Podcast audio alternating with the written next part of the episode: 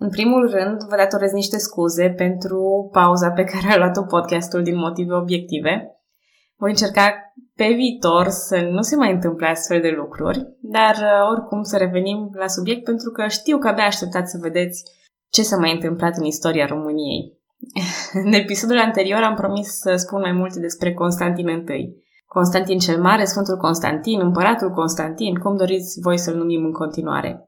Și o să vedem în episodul ăsta cum uh, influența creștinismului crește și ajunge, mai ales prin Constantin, să definească însă structura Imperiului. Însă o să vedem și altă schimbare interesantă, și anume Roma își pierde însemnătatea în Imperiul Roman, pe care ea îl numește. Provinciile de vest vor cădea, iar Imperiul renaște sub o cu totul altă formă. Bună, numele meu este Călina și în acest episod din istoria României am destul de multe subiecte de acoperit pentru că se întâmplă multe. Dacă vi se pare că teritoriile actualei Românii nu vor avea un rol principal sau vă întrebați de ce vorbim despre Imperiul Roman acum, aveți absolută dreptate, însă țineți minte că după retragerea administrației romane, încă mai avem o provincie numită Dacia Aureliană la sud de Dunăre, iar Sciția Minor, Dobrogea de astăzi, încă face parte din Imperiul Roman, deci încă ne mai interesează. Și chiar dacă stăpânirea romană încetează la nord de Dunăre, oricum influența Imperiului Roman se păstrează. Problemele cu migratorii pe care le are Imperiul sunt aceleași probleme pe care le au și dacii romanizați lăsați acum să-și ia soarta în propriile mâini. Același creștinism care ajunge să definească Imperiul Roman se răspundește eficient și la nord de Dunăre. Deci da, încă ne interesează destul de mult ce se petrece în afara României de astăzi. Constantin cel Mare s-a născut în Dacia Ripensis, într-un oraș din actuala Serbie. Constanțius, tatăl lui, a fost un membru senior, adică Augustus, al tetrarhiei sub forma impusă de Dioclețian. La moartea lui Constanțius, Constantin era un tribun militar tânăr și foarte apreciat de trupe, care l-au aclamat împărat la Erboracum, astăzi York, în anul 306. După o serie de războaie civile contra altor membri ai tetrarhiei, purtate conform legendei sub semnul creștin Chiro, Constantin devine unic împărat.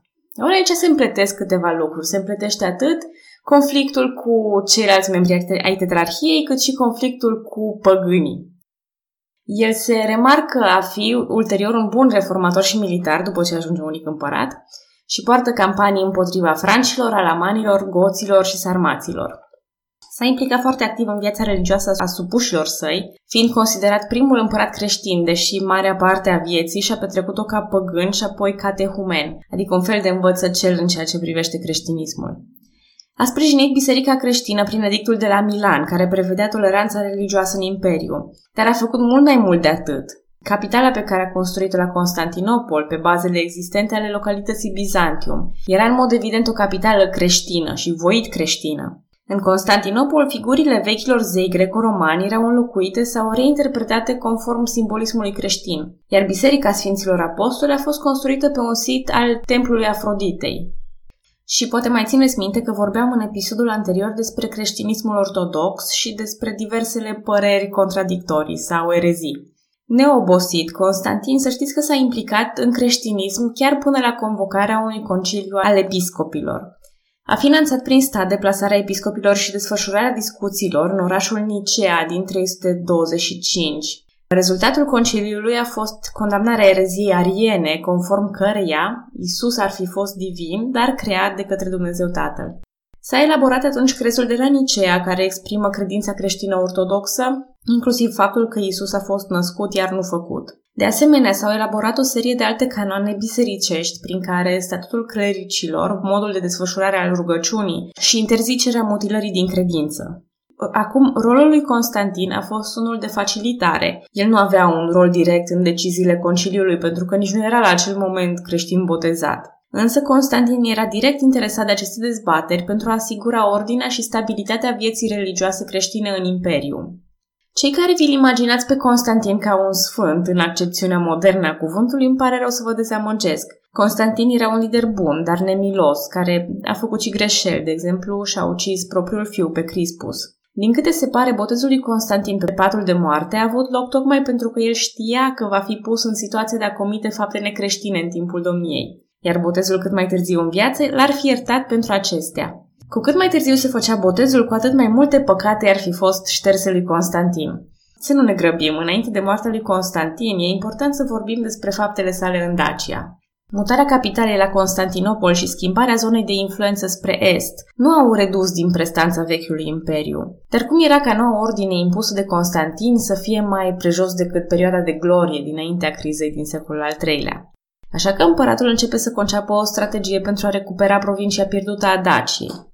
Ca să fim cinstiți, ideea împăratului nu era tocmai nouă. Atât Dioclețian cât și Galerius, membrii ai tetrarhiei originale, au purtat războaie împotriva carpilor între 295 și 302, aducând linii de fortificație peste Dunăre și restabilind informal stăpânirea romană. Tot sub Dioclețian a avut loc și prima reorganizare a provinciei Dacia Aureliană, ea fiind împărțită în Dacia Ripensis și Dacia Mediteranea.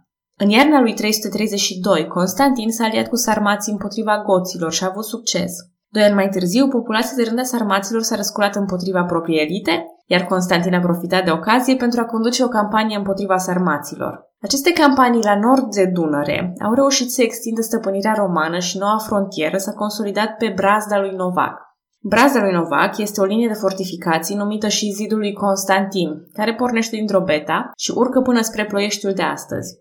Desigur, Constantin și-a judecat și titlul de Dacicus Maximus.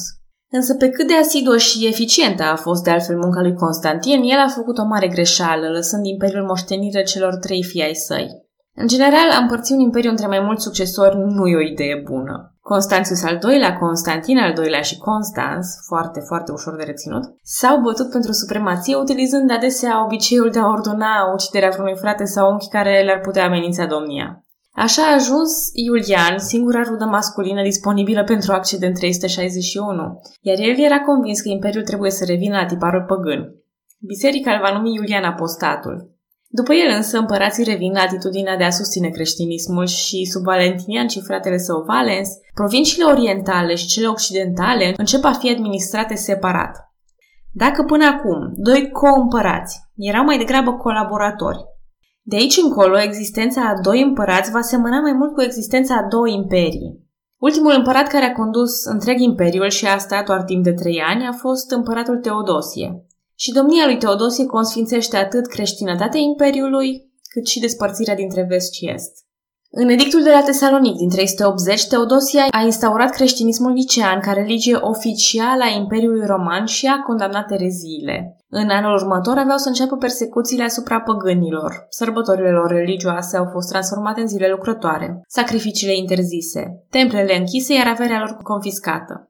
Vestalele au fost scoase în afara legii împreună cu orice practică a divinației sau cititul augurilor, altădată foarte populare în societatea romană. Teodosie nu a sprijinit, dar nici nu s-a opus distrugerii unor uh, temple clasice, inclusiv al lui Apollo de la Delphi și Serapeumul din Alexandria. Chiar și jocurile olimpice au fost interzise. Împăratul a fost sanctificat în unele religii, dar nu trebuie confundat cu Sfântul Teodosie cel Mare al Ortodoxiei române. Biserica Ortodoxă română nu îl consideră pe împăratul Teodosie ca fiind sfânt. Dar iată că în secolul IV creștinismul era deja departe de începuturile sale modeste, cuprinsese întreaga lume și era oficial.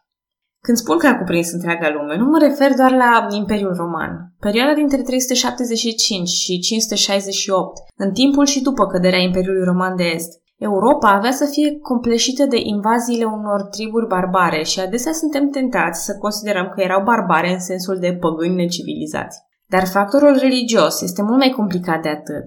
De exemplu, vizigoții care au prădat Roma în 410 erau creștini, dar ei aderau la arianism și nu la creștinismul nicean, așa că au fost considerați eretici de către romani. În jurul anilor 350, Dacia Traiană era controlată de triburile taifalilor, victoalilor și goților tervingi. Tervingul Ulfilas era episcop creștin în tărâmurile getice și chiar dacă a fost mai târziu persecutat și expulzat în Moesia de către goți, el a continuat să predice în greacă, latină și în limba goților. Și asta arată că disensiunile religioase din sânul triburilor migratoare erau la fel de puternice ca cele din Imperiul Roman, iar tradiția creștină este independentă de romanizare în sine.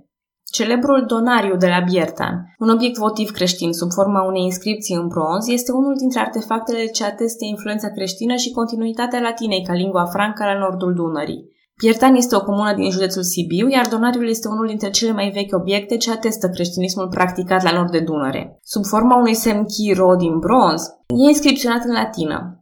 Ego Zenovius votum posui, adică eu Zenovius am pus acest dar. Tot din secolul al IV-lea datează și cimitire construite cu o orientare creștină, dar și lămpi cu semnul crucii găsite, de exemplu, la Sântana de Mureș. Și atunci, în ce măsură putem susține că barbarii au schimbat radical viața populației daco-romane de la nord de Dunăre? Exploatările miniere și stilul de viață sedentar continuă, iar transformările religioase sunt în sincron cu cele ce se petrec în Imperiul Roman. Una dintre teoriile ce privesc grupurile migratoare este efectul domino, anume că triburile germanice precum goții, vandalii, francii și alții au fost împinși spre Imperiul Roman de către huni. La sfârșitul secolului al IV-lea, hunii veneau puternic din urmă și au reușit până în 430 să-și impună stăpânirea asupra unei mari părți din Europa.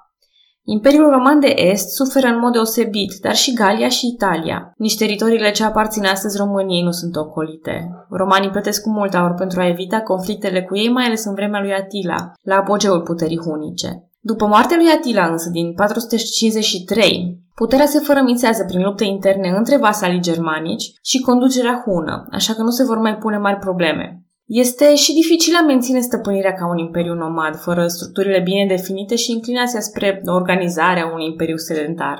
Este și mai dificil astăzi a reconstrui arheologic istoria lor, tot din cauza stilului de viață nomad. Nu se știe mai nimic despre religia pe care o practicau, iar istoricii încă se ceartă cu privire la trăsăturile lor fizice, dacă erau sau nu erau mongoloizi. Însă cert este că au lăsat o amprentă puternică asupra populațiilor europene, ei fiind antagoniști în majoritatea legendelor și istorisiilor europene. Maghiarii, spre exemplu, și-au adjudecat descendența din huni după ce a fost inițial sugerată de surse non-maghiare, însă istoricii moderni sunt sceptici cu privire la vreo relație prea strânsă între cele două popoare. Așa cum romanii probabil că nu sunt descendenții troienilor prin Enea, așa nici maghiarii și hunii nu se trag din cei doi frați, Hunor și Magor. Eu tind să cred că această dispariție din Liga I a puterilor europene a avut ca rezultat direct ascensiunea Imperiului Roman de Est. La moartea lui Atila, Estul se bucura de o perioadă relativă de pace, ba chiar mulți huni au fost angajați ca mercenari din Constantinopol. Însă în vest, triburile germanice, acum fără vreun pericol din partea hunilor, se dezlănțuiau pur și simplu. Uh, sfârșitul Imperiului Roman de Vest e în general datat odată cu sfârșitul domniei lui Romulus Augustulus în 476, când comanda a trecut la generalul germanic Odoacer. Dar eforturile lui Constantin au avut ecou peste ani, acum când Estul este pregătit să preia rolul vechiului Imperiu Roman. Constantinopolul avea să mai rămână în picioare încă vreo mie de ani și povestea cuceririi lui este pentru mai târziu. Imperiul Roman de Est avea să fie cunoscut ulterior în istorie ca Imperiul Bizantin, după numele vechiului oraș peste care a construit Constantin. Istoricii folosesc această convenție pentru a separa ideologic conceptul de Imperiu Roman față de conceptul de Imperiu Roman de Est continuator. Și voi folosi și eu această denumire de Imperiu Bizantin, dar țin să vă avertizez că oamenii din acele timpuri nu au văzut-o ca pe o schimbare bruscă de paradigmă. Ei se considerau în continuare romani și chiar au încercat din când în când să restaureze gloria vremurilor trecute. Uneori cu succes și alteori fără. În episodul următor voi vorbi și despre un alt efect al căderii lui Atila, de această dată în directă legătură cu teritoriile României de astăzi. Vă spuneam că triburile germanice supuse hunilor erau acum descătușate, iar unul dintre ele avea să se stabilească tocmai în basinul carpatic. Așa că data viitoare vom explora puțin cine erau gepizii și ce făceau ei aici. Până atunci vă mulțumesc tare mult că ascultați acest podcast. La revedere pe data viitoare!